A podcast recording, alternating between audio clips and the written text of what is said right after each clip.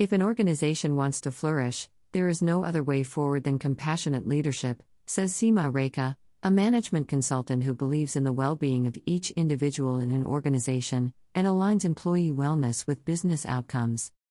The Gurugram based founder of Antarmanh Consulting, Seema Rekha, who does not use her surname, works towards organizational transformation through people enhancement. She also believes that the core ingredient of leadership is nurturing. It's easier for women to lead, says the 41 year old mother of two. All school principals are women, and we leave our children in their hands. It is these women in schools and classrooms who are leading the world, not the men and women in executive boardrooms. Having launched her consultancy in 2013 when her younger child was just three months old, and now heading a team of over 150 psychologists and counselors, almost all women, in 13 countries, Seema Rekha is convinced that women are better at handling the workforce when it comes to soft skills. The potential is already there, but they need a platform to perform.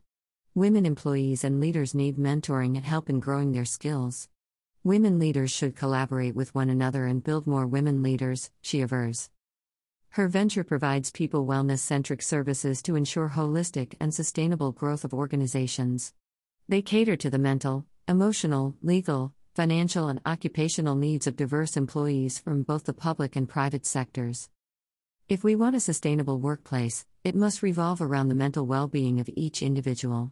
We are all interlinked. If one part is not doing well, the whole structure can't do well, says Seema Rekha, who was trained at UM Institute of Counselling in Glasgow, UK, and TISS Mumbai, and is a member of the American Psychological Association.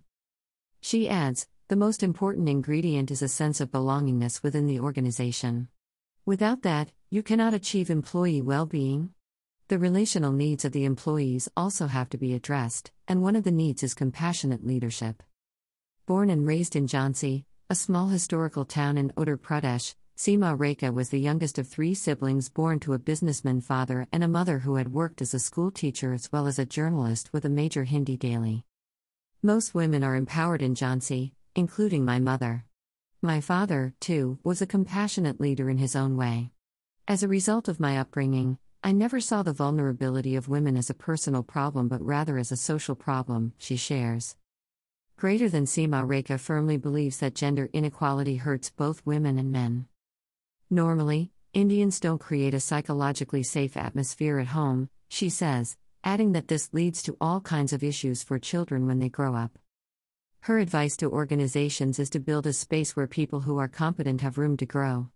Inclusivity means including everyone, even those with disadvantages, but it doesn't mean leaving good people behind, she reasons, suggesting that managers give employees space to come up and talk about their problems, give them flexibility to work in their own space, build a support system to help those who may be struggling, and, above all, trust your people.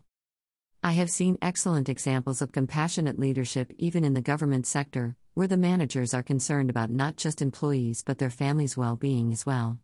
It's more visible in smaller setups, and it is clear that the productivity is higher in such cases, she notes.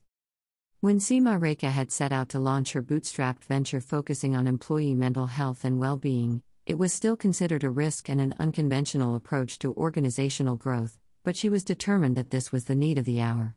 I am not afraid of hard work and failure, she states. After the pandemic struck last year, she used her own experience in risk taking and resilience to align Antarmanh to the New World Order. We changed our infrastructure, and all began working from home. We launched free helplines and offered free services to government and international organizations and their families, says Seema Rekha, who studies Vedic sciences in her free time. The organization, in fact, saw a significant rise in demand for its services during this period. They ended up delivering over 3,000 planned counseling and therapy sessions for adults, children, and senior citizens, and an equal number of emergency counseling sessions.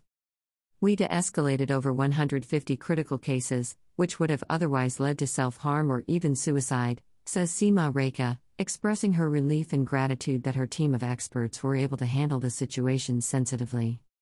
Additionally, the team also hosted over 1,600 group workshops for their clients aimed at promoting emotional, physical, intellectual, social, spiritual, environmental, and occupational wellness.